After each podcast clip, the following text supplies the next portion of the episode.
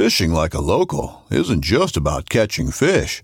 It's about connecting with the environment and the people who call it home. It's about hearing the stories and traditions that have been passed down for generations and sharing unforgettable moments with the people you meet along the way. Fishing like a local is having an experience that stays with you forever. And with Fishing Booker, you can experience it too, no matter where you are. Discover your next adventure on Fishing Booker. This upcoming concert season will be all about the boots, and Tecovas is your stop for the best in Western style. Tecovas has seasonal and limited edition offerings this spring and summer, including men's and women's boots, apparel, hats, bags, and more. All Tecovas boots are made by hand in a time honored tradition with timeless styles that are always on trend. And Tecovas has first wear comfort with little to no break in period. It's hard to find this level of comfort paired with this level of style. Stop by your local Tecova store, have a complimentary drink or two, that's WCB style, and shop new styles. The smell of fresh leather and friendly staff are at your service. Many stores even have leather custom branding to make your boots truly personalized. And with regular live music and events, there's no in store experience like it. If you can't make it into a store, just visit tecovas.com. That's T E C O V A S.com. They offer free shipping on all boots, as well as free returns and exchanges, and ship right to your door. Go to tecovas.com and find your new favorite pair of boots today. Since 1936, the National Wildlife Federation has worked with hunters and anglers to pass the most important conservation laws in American history and to protect our sporting traditions. This podcast explores our history, our values, and the work we do to safeguard the fish and wildlife that fuel our passions. We are NWF Outdoors. Hello, everybody. Welcome to the NWF Outdoors podcast. This is your host, Aaron Kindle, and I am without my traditional sidekick, Bill Cooksey, today because we are coming to you from on location in Juneau, Alaska, and our awesome comms lead, Mandela Van Eden, is going to sit with me today and help interview our two awesome guests. And we are fresh off of a straight up and straight down hike up. What what's the mountain? Blackerby. Blackerby Mountain outside of Juneau here. But let's introduce everybody first. Mandela, you want to give us just a couple little minutes about how you're feeling? You're, you're coming on, you're going to co host with us today. Been doing amazing comms work for us already, and just we're getting so much cool content up here. It's just so beautiful to be a part of this community for a short period of time and to help gather and share some of the storytelling that happens in this part of the world. We've been sitting around fires for thousands and thousands and thousands of years sharing stories. A lot of the times it involves hunting and fishing, and in this part of the world, I'm amazed by the abundance here and the stories that are here. And I'm just so grateful to be sitting drenched in sweat in this phenomenal yoga studio uh, in Juneau, Alaska, uh, with these sports women who are here um, and inspired by their work and really excited to hear their story. I've been blown away by Alaska. I knew I would be, and I know that I'll be back.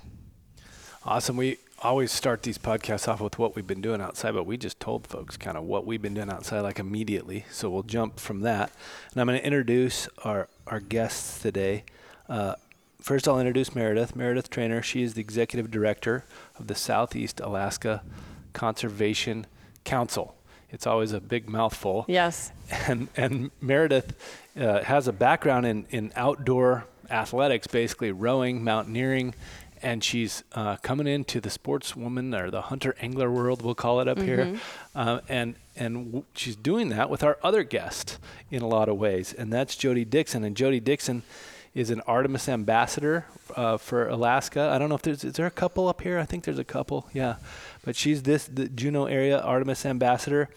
And she's got comes from a long line of you know life in the woods, uh, outfitting, um, is a big hunter herself, and she's she's been helping Meredith into her journey of hunting. So that's a lot of what we want to talk about today. So let's just start there if we can. Jodee, maybe you can just tell us first, just kind of how you got into it, and then what makes you such a I don't know. I mean, it's it's obviously it's, you're so infectious. You bring people in. You like to teach. You're a yoga teacher. We're sitting here in your yoga studio. Just talk about like how you got into it, and then what made that transition. Yeah, thanks, Aaron. I feel like I'm one of those people that um, when I find something that I really like, I'm excited to share. So whether it's a book or a recipe or an activity, yoga, hunting, I'm just one of those nerdy people that is super excited to share it with anybody who is interested, and some who perhaps are not interested. Um, and I met Meredith right here in the yoga studio. She came to yoga classes here, and uh, I knew that she was a little bit new to town, but was also into hiking and and the outdoors and so that just uh, piqued my interest to say, hey, you want to go on a hike? And um, that's an easy transition to go into the woods with people here. I think, hey, I'm going to go for a walk with my dogs. Do you want to come along? And then, you know, from the basic 40 minute dog walk all the way to like six, eight hours hiking in the rain. lots and of then, rain. Yeah, lots of rain.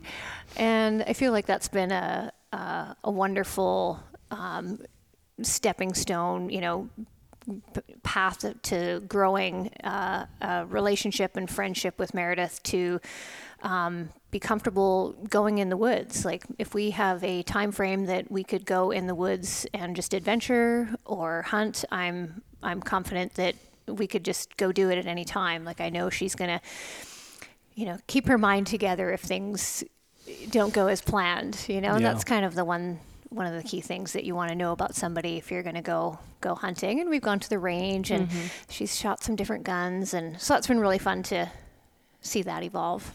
What do, what are you hunting mostly? I mean, you, I know you hunt a lot of different things, but what, what like what's your favorite? What do you really get passionate about? Well, deer hunting here is pretty amazing because I feel like it's in our backyard. And tell folks it's it's what kind of deer? It's 'cause there's a Sitka, yes, true. It's Sitka blacktail. Uh, our season opens August 1st and ends the end of December, so it's a pretty long season. That is, Depending yeah. on the uh, game management unit, you can have uh, you know up to six tags, so that's Wow. a lot of deer. Um, so I feel like that's one of my more exciting things but when we have a chance to hunt for black bear in the spring that's fun uh, we also hunt uh, Dall sheep up north, and those are like the epic pinnacle hunts of the year. I have been to Etolin and hunted elk there, and that's a very wet adventure. very wet climate, but elk meat is amazing. Um, so I feel like whatever uh, the hunt is in front of us, that's the one I'm just most excited about. Awesome, and uh, you know you told us a bunch of stories today, and you fed us some of your some of your meat. What tell us about the meat you fed us? Yeah, I fed you some deer jerky uh, that I made, and then also some deer pepperoni that we had made locally, and um, I think there's some bear summer sausage that we didn't break out actually. Oh, might have to do that later. A little, little later. Well, awesome. And then Meredith, you moved to this area about six years ago. I think you told us, Mm-hmm. and you weren't a hunter. Mm-hmm. In fact, maybe far from it. Mm-hmm. Maybe you can start walking us through like how did you get there closely? I mean, Alaska, it's it's so much part of the culture. It probably helped, but meeting Jodee, you know, you two, how how did that come about? Yeah, for sure. I think, um, you know, I was, when I moved to Juneau, I moved from the Seattle, Washington area, and I was really into mountaineering, super into mountaineering. My entire life was organized around it. And a lot of mountaineering is slogging uphill, uh, you know, during inclement weather or the approach on kind of like what you call a climber's trail. And so, um, a lot of our trails here in Juneau, or some of our trails here in Juneau these days, um, really resemble those old like climbers trails, like the one that we were on today up to Blackerby, um, which you know sometimes you're kind of like clinging on to the side, slipping your feet, and it's just a good time. And so, uh, you know, coming up here from Seattle and from this mountaineering background, I found that it was really hard to train for mountaineering here, but the hiking was incredible. And so I started getting into hiking, and at the same time, um, I was a you know a vegetarian for most of my life. Um, I think it was like 25 of my 39 years, and uh, I thought that I would um, probably always be a vegetarian. But um, as living in Washington and then living in Alaska, uh, it just feels it's just right. It's of the place to be hunting and fishing and taking food from the lands, taking the food that is offered to you by the, you know, from the indigenous perspective, from the animals themselves, and um, to be engaged in the land that way, to to know what it means to process uh, venison, to process a deer into venison, and and to um, know what it means to kill a fish that you're going to eat for dinner or that you're going to serve to a bunch of friends and family. So uh, I kind of had this like gradual progression from being this like vegetarian to then being like a, pescatarian, which is someone who eats fish, to then being like a seafooditarian and then to being finally um, now like I describe myself as an Alaskavore where I eat um, foods that are wild from Alaska. And if it's wild from here then I'll eat it. So at this point I've now had I've had crazy things like things that would just blow my mind a few years ago but um, you know Jodee shared with me pickled deer heart which was a mm. total treat. And um, a neighbor shared with me a caribou bone broth soup that I had a few years ago. I've had the uh, great privilege to taste uh, indigenous uh, Alaska Native seal grease, which is a very special treat. And so, as my culinary space has expanded, um, you know, it's it's funny to say it this way because I feel like this is such a cliched story. But for a hot second, I dated a guy who hunted a lot, and he would share venison with me. And then I stopped dating him, and I was like, oh shoot, where am I gonna get venison?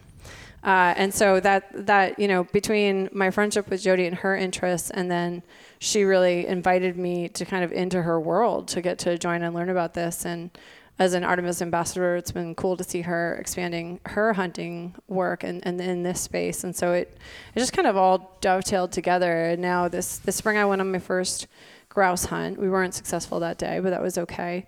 And then um, this fall I am hoping hoping to begin deer hunting.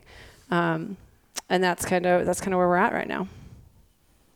Jodee, I was just curious about your journey into hunting as well, because you and I have a lot in common. Both have a whitewater kayaking background and yoga. Was hunting always a part of your life, or was there like a transition into being more of a hunter angler? Yeah, my um, now husband is an avid hunter and has been his whole life, and um, so when we started dating, we started doing a little bit of grouse hunting and um, you know, meeting him and, and doing the things that he loved to do outside, which was a lot like me. I would do those things except for without the hunting part.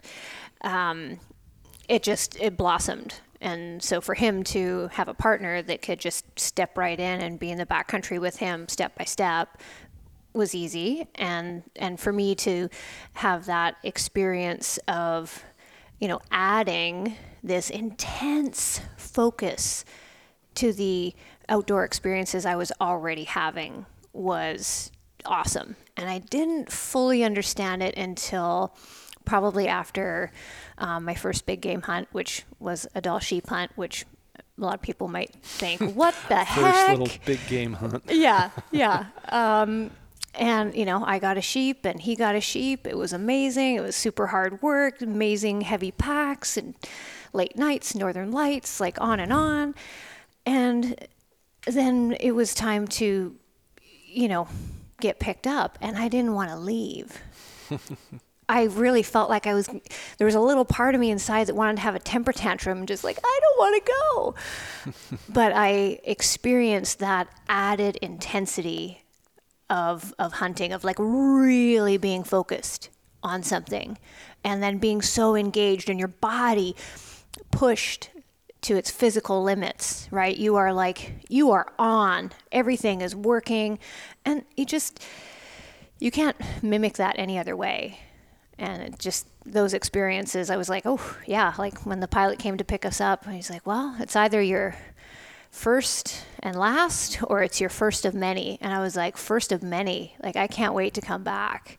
And um, so you know not every hunt is a sheep hunt but they are all special. And uh, yeah i can't imagine my life without you know my partner Shane and us hunting together. Like that's our life. That's what we live you for. You dove in kind of head first. You were you, like this wasn't terribly long ago, and you've hunted all kinds of things all over the place. So that's pretty amazing. And I love the way you describe it too, because that's like that beauty in what hunting is is hard to describe to people who have never done it. and you did a really good job there. I would like people who haven't to to listen to that, and it's not this. Sometimes it gets this misconception that it's some like bloodlust or, you know, it's it's not that. It's this beautiful, amazing experience. And you touched on one other thing, and that was, you know, I think it ignites something inside of you. All people for all time have been hunters and it's like it, you feel after you've done it enough. I mean, I sit here and get goosebumps thinking about it. That like I'm tapping into something that's like human, and it's so amazing. And it, I, I'm really interested too in exploring your two's relationship. I'm pointing at Meredith and and Jodee because you, Jodee, have been this person who got into it head first and started inviting other people into it too because you you realized that. How did you two end up going about that? How did that happen? Well, I think it's actually a big part of it is you being an Artemis ambassador. Like you started organizing these really fun. Like there was a dinner, you know, one night um, in October. I think it was like a year or two ago, and um, you know, Jodee brought out all this wild game, and she invited a bunch of other female hunters, and then a bunch of folks that you knew that might be interested. And like so, if you're if you're like interested and you're kind of curious, right? You're like you're call, call it hunter curious, hunting curious. Uh, you show up and there's this like enormous spread, and people are just naming what everything is and what it's made of and where they got it, like where they went hunting, and it's this um, amazing like revelation of like, wow, I could have this relationship with food and with the land, and here's a bunch of women I know that are around me in my community that I can learn from, and that are really passionate about this, and this doesn't have to be, you know, I don't think Jodee or I are inclined to let anything be just a man's sport, like literally anything. That's not in our worldview. Uh, but like, this doesn't have to be just a male space. This can be something that women own, and even that women own, you know, with each other. You know, because that night was so fun, and and all the, there was all this conversation about, you know, starting to like get groups together. And Jodee's done like a a bunch of events since then that bring women together and then you even did that you just did that great outing that i wasn't able to go on but like the overnight. Mm-hmm. yeah. Yeah it's nice to hear your experience or memories of that dinner. It was just a campfire at my house and yeah just a bunch of different food and um, something that I noticed about that that dinner is anyone that didn't have wild game to bring, it was this is you know mushrooms that i picked this is mm-hmm. these are mm-hmm. beets from my garden and it was so much you know passion with the food and connection and i think that that's what makes that dinner so special mm-hmm. it's not like oh yeah i picked up a chicken at safeway like mm-hmm. like that doesn't bring love to the dinner mm-hmm. so i feel like that's something that is a way to incorporate people into this community that maybe are not quite um, you know, either not interested or not yet interested in mm-hmm. eating meat or in hunting, but you can still share the appreciation. I feel like the first carrot that comes out of the garden, yeah. right? Like that's a special carrot. you treat it like uh, with so much care. Well, that's like, you know, the first grouse you get. Wow. You do not waste any of it. And those kinds of experiences are also what I'm really passionate about sharing with other people, not just, hey, let's get out into the field and, yeah. you know, go harvest an animal. It's, it's all the other parts that go with it too. Well, and I think that, you know, in Southeast Alaska in particular and in Alaska, that like reverence for the gift, the privilege of being able to hunt and to being able to hunt like within, within, you know, the day from home or to be able to get out with friends so easily um, and have that opportunity. Like people really treat that food reverently, and it is like a gift. It's a gift economy. Like you go to dinners here. You know, potlucks are a huge part of the culture and the history of this region, and um, you know, people bring their game faces. Like they don't bring just like some. You know, salad in a bag in Alaska. They bring something that they grew, and, and just like that dinner. And I think that I think that was actually kind of transformative now that you say that because, you know, it was like not just hunting, like the characterization of hunting, like that you see from movies, all kind of like a caricature, mm-hmm. um, but an actual deeper relationship with the animals um, or the fish. Uh, but, you know, to be able to have that exchange and to really appreciate it and lift it up and, and to present it on the table like I bestow upon us all nourishment, you know, from the land. That's pretty cool. Yeah, I like the way you're thinking of that. I'm just thinking about how similar our backgrounds are. Like, hmm. you have a background in mountaineering, mm-hmm. and to me, that's kind of an extreme sport. You know, I look up at those mountains and go, man, it's amazing that people scale those mountains with ropes, and you're so exposed. You know, and mm-hmm. um, and then Jodee admiring you with your whitewater kayaking and how it, it's taken you all over the world. It made me think about your whitewater kayaking background when you talked about that hyper awareness. You know, when you're dropping into a class five rapid, you're not thinking about anything else. Your breath, what's in front of you. I'm just wondering how some of the experiences that you guys have had with your background in mountaineering and whitewater kayaking, how they parallel how you approach hunting and fishing. As you're speaking about that, I was feeling like the parallel with my interest of, of yoga. And so if I can answer it from from that aspect, I feel like whitewater kayaking is forced meditation. I choose it, so it's not, uh, you know, a bad enforced meditation. Um, but you are really forced to focus. Once if you're you in it. if you lose your focus, there's consequences compared to you know sitting on a cushion meditation. You lose your focus, you just start again. Not that that's bad, but I feel like these experiences, whitewater kayaking, hunting, it's forced meditation, but in such a good way. You know, your your stress response in your body is like full on. And Aaron and I were talking about this a little bit earlier.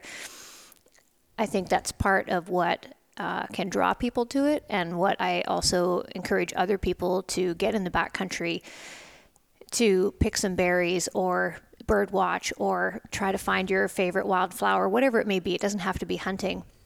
But when you have that really um, clear focus, you start being more engaged and you have that more primal experience, which is just plain and simple being present. And I think it's so hard for us to do that now because there's so many distractions and entertainment and structure. Do this, step one through seven, right? There's just everything is so regimented. There's, you know, there's a purpose when we go in the backcountry, but if you can have that single point focus whether it's extreme in the river with you know big class 5 rapid or you're hunting and it's you know a special draw tag and so there's a lot of you know sort of weight on your shoulders. You're never going to get this chance again. Or you're simply really really looking and listening for that bird that you thought would be so cool to see right? These are experiences of being completely present or in other words forced meditation. So i just i feel like so many of us are, are missing those experiences with our modern plugged in life. I agree. That present, that when you just, it, it, it's like the only thing that just puts you right there and nowhere else, and you're not thinking about all of that. It's it's it's really cool like that. Were you were you gonna? Oh, I was just gonna say, yeah, I think I think that that's that's absolutely right, and mountaineering has that had that same parallel as well. And I think, you know, I think Jodee, you and I are both people who like to go hard too, and like get satisfaction out of that connection to our own bodies, like the fatigue, the full experience of working really hard. Maybe it's maybe it's even like a trudge that day. Like today, I was a little slow, you know, like and and maybe it's a little harder, but like you're just you're not worrying too much about anything else that's happening in your life, and I think that that's really special. But I, I you know, I've mostly fished today. I'm just starting to get into hunting, and you know, you, I also think about like the satisfaction of like being outdoors all day in this life, you know, and as mm-hmm. someone, you know, even as the executive director of a conservation nonprofit, I'm not outside nearly as much as I'd like to be. And that the true privilege of getting to be outside for an entire day in communication with someone whose time you enjoy sharing time with and, and the friendship of connection of, you know, we kind of like talk our way up the mountain and we talk our way down the mountain, you know, and even though we're both um, focused on what we're doing if, when we're hiking together, or even as I'm starting to learn to hunt, um, there's also that like kinship of like having someone else who just gets that this is important and why it's important, and also savors the satisfaction of that connection. I think that that's really important. I love it, Meredith. Let's give you a chance too to talk a little bit more about SEACC, your work, like you know how it's dovetailing too. You know, we're here coming to visit you because we're mm-hmm. talking with hunters and anglers about climate issues, and you know you're obviously on the front lines in a lot of ways up here with the work you do. Maybe just give us the the cool little, Yeah. you know, we're we're somebody out there that's thinking about supporting SEACC. What do you tell us? Yeah, well, so SEACC is the Southeast Alaska Conservation Council. We do call it SEACC for short. And it is this um, absolutely resilient, awesome regional nonprofit organization. We work all throughout the 500 mile archipelago uh, that makes up Southeast Alaska. And we work on protecting the Tongass National Forest, which is America's largest national forest and a temperate rainforest. Uh, and we work on protecting the water here, the waters of the Inside Passage, and beyond, uh, in terms of protecting it from uh, the impacts, in particular, of mining. Uh, and then, as well, we're starting, we're expanding our work right now on addressing climate change and talking more about climate impacts. You know, people who are in the field every day or who prioritize getting outside will have had the, the opportunity to make first person observations of the way the land is changing. And especially for those who grew up here, including the Alaska Native community, but also others who grew up here, if you grew up hunting and fishing with a parent, for example, and then you yourself have those experiences, you, you have this vast repository of experience on the land and experience with what's happening and observations that are really just sort of another form of citizen science.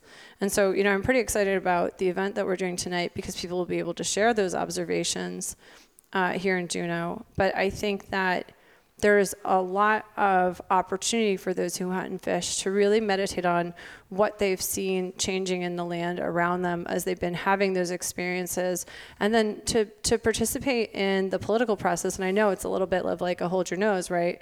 But like to participate in the political process to get those stories out there and to share those stories and that wisdom because it's hard earned as we as we know from how laborious this can sometimes be um, but it's hard earned wisdom. And it's really important that it gets fed into the larger political process. You know, people in this country have more power than I think we sometimes feel like we do, especially these days. And SEACC and, and I really hope that people participate in their public process and share what their experiences on the land so that their decision, decision makers will take action on climate change.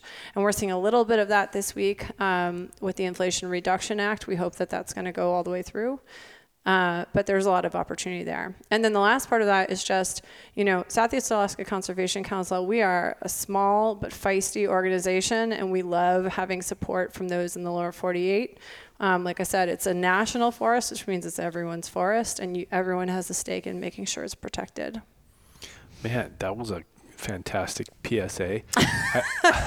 It's like I do this professionally or something. Yeah, I wish, especially you know, we talk about this with with climate, right? And that's why we're here. We're t- we're mm-hmm. talking about hunters and anglers and climate issues, and you just kind of hit the nail on the head, right? Like we're out there, we're seeing it, we're we're being it, Yeah. and and that's kind of the key. That's why we're having these conversations because we mm-hmm. need that voice front and center because it is a a centered voice. It is a voice that's looking at the land, feeling the land. It's first person data. It's Yeah. it's science, right? It's and it's you know if if you see where vegetation is shifting over your lifetime or over the shared lifetime of the fam- members of your family, then you know that the the larger species, the mammals, they're going to shift as well. And if if it so happens that the way that the climate is warming the globe uh, in your area, that might be decisive. So, like here in Southeast Alaska, winters traditionally used to hover right around freezing, but you warm, you know. When I was a kid and you'd hear that the climate was going to warm, the planet was going to warm like three to five degrees, you kind of be like, how do I even evaluate that? But if it if you're used to a winter where it's usually just between 30 and 32, and that means you get snow and you get ice. And that's an important part of how the plants survive in your region and animals survive in your region.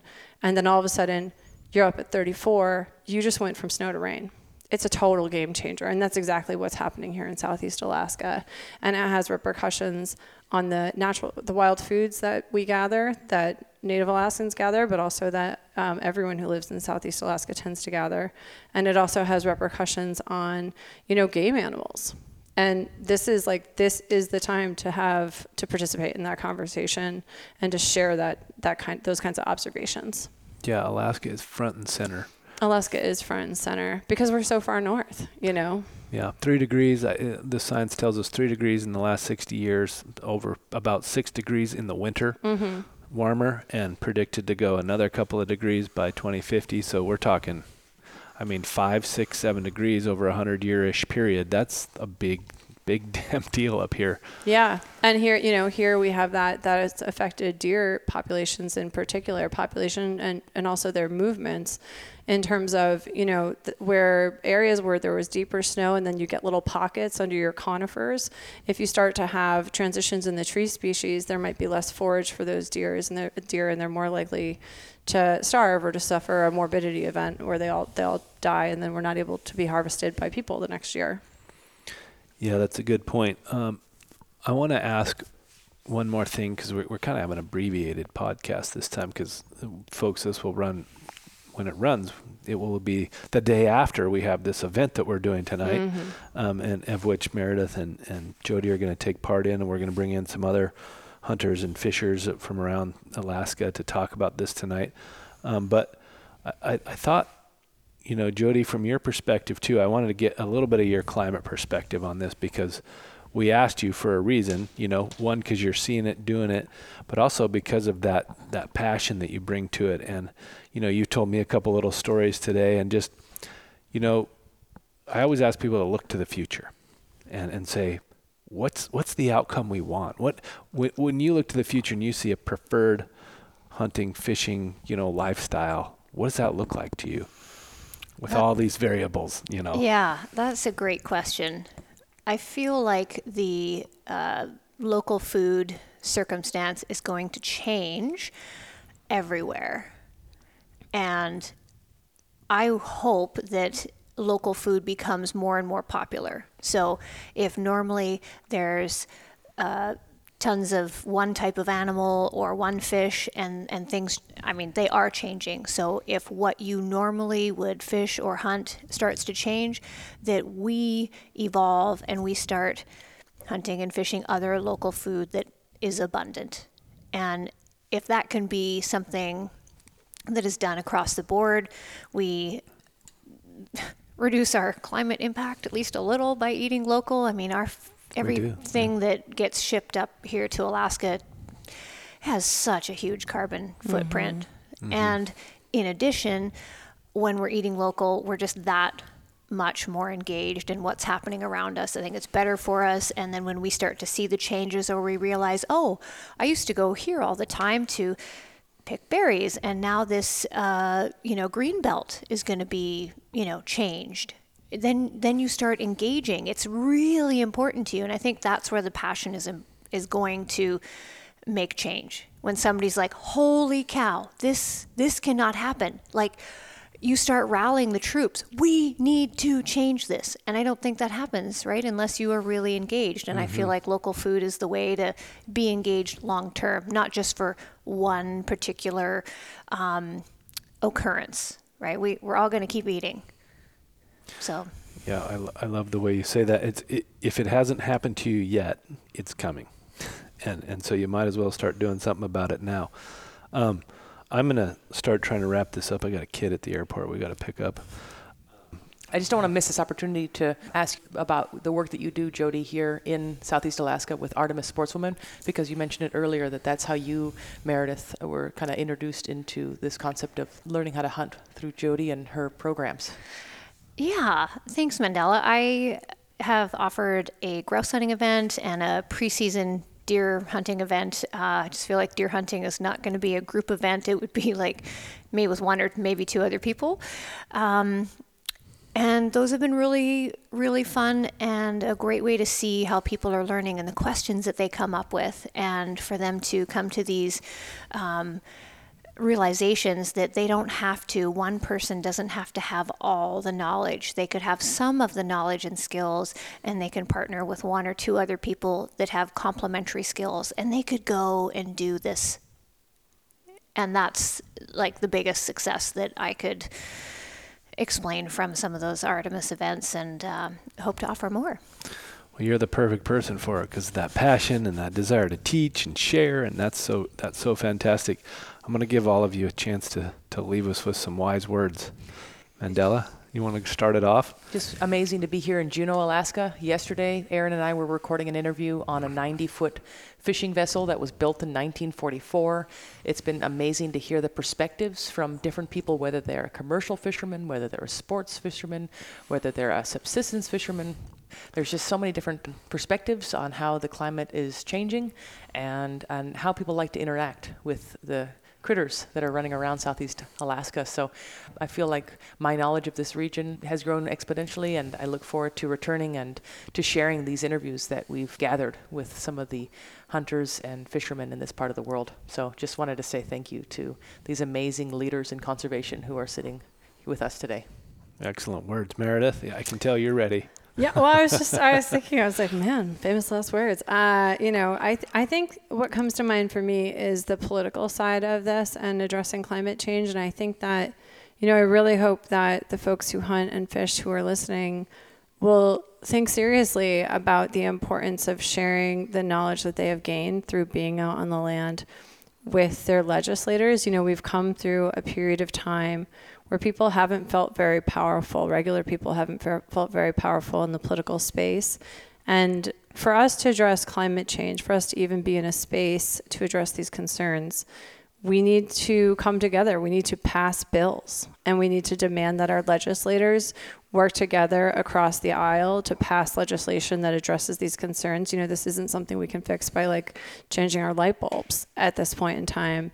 And, uh, you know, I think that NWF has done a good job in DC with being a voice for reason for bipartisanship. But, you know, you do have power and you do have a voice on uh, regarding climate change, and you should feed those hunting and fishing stories and be a part of the process because if not, the process is going to get make decisions for you. And I think that uh, I hope folks that are interested in learning more or learning more about our region will take a minute to visit my organization's website, which is seacc.org, S-E-A-C-C.org. You can also find us on Facebook, Instagram, and Twitter. Uh, and we just love to be in touch. We have supporters from all over the country, and every single one means the world to us. So thanks. The perfect plug from an ED. Good job. I love it. Jodee? I want to support anyone that feels like they're just getting into this realm and it feels overwhelming, or the changes that you feel need to happen just feel insurmountable and you, you just don't know where to start. Start with just one thing and pick an organization that you can start to engage with to learn more, to support them, whether it's uh, some dollars or it's some volunteer effort to find out more and if that's not quite the right organization, then find another one and just start. Right? If you feel like I, I, I as an individual don't know what to do, how I can make change, step into a group of people, an organization that is already on that path, and they would be glad to have your help in any way you can help. We say, come on in, join the crowd this is awesome. This is how you can help because it we do all need to do something. and check out Artemis for like the women who are like me mm-hmm. who are hoping to get into hunting. I think mm-hmm. it's super cool that NWF has this program. And when I found out that Jodee was part of it, it just was like better. So I think like there are Artemis ambassadors all over the United States, and I'm sure there will be more in the years to come. So if you are a woman uh, interested in, in getting active and getting out there hunting, take a minute to give that a Google because it's pretty cool and has a rad name. Another awesome PSA. And and Jodee, you're kind of in a select few. You have one that has been on the Artemis podcast and on the Outdoors podcast. So it's true. Yeah, you're you're in the rare air. Checking them off. Well, I, I just want to express my gratitude. I mean, that's how I feel more than anything about being up here and spending time with you guys. Just people have opened their arms. They've shown us things. They've gave, given us insight into their lives, what they're experiencing. It's a, it's a beautiful thing. I love the culture, the people, the the food. We were walking along today, grabbing different kinds of berries and seeing amazing landscapes, and just just thank you. And um, just I, I couldn't say it better than what you guys say. But people on this who listen to this hear me harp on this all the time. I say two things: it's not a spectator sport. You got to get engaged. You both said that. I love mm-hmm. it. Um, and then we can't have this privilege without the obligation to take care of it. And Yeah. You, and you mentioned that too. Like we have to get engaged. There's there's too many stressors. There's too many people not paying attention. If we don't get engaged, we don't stay engaged. Then these things we love and cherish so much will slip from our fingers. So. Mm-hmm. Get engaged. Thank you, thank you all for coming. This was fun, little little different flair than we normally do, but we did it on location, and I just appreciate that so much. So thank you. Thanks so You're much. welcome.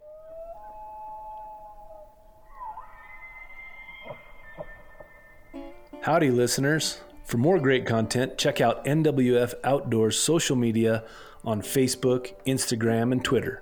Connect with us.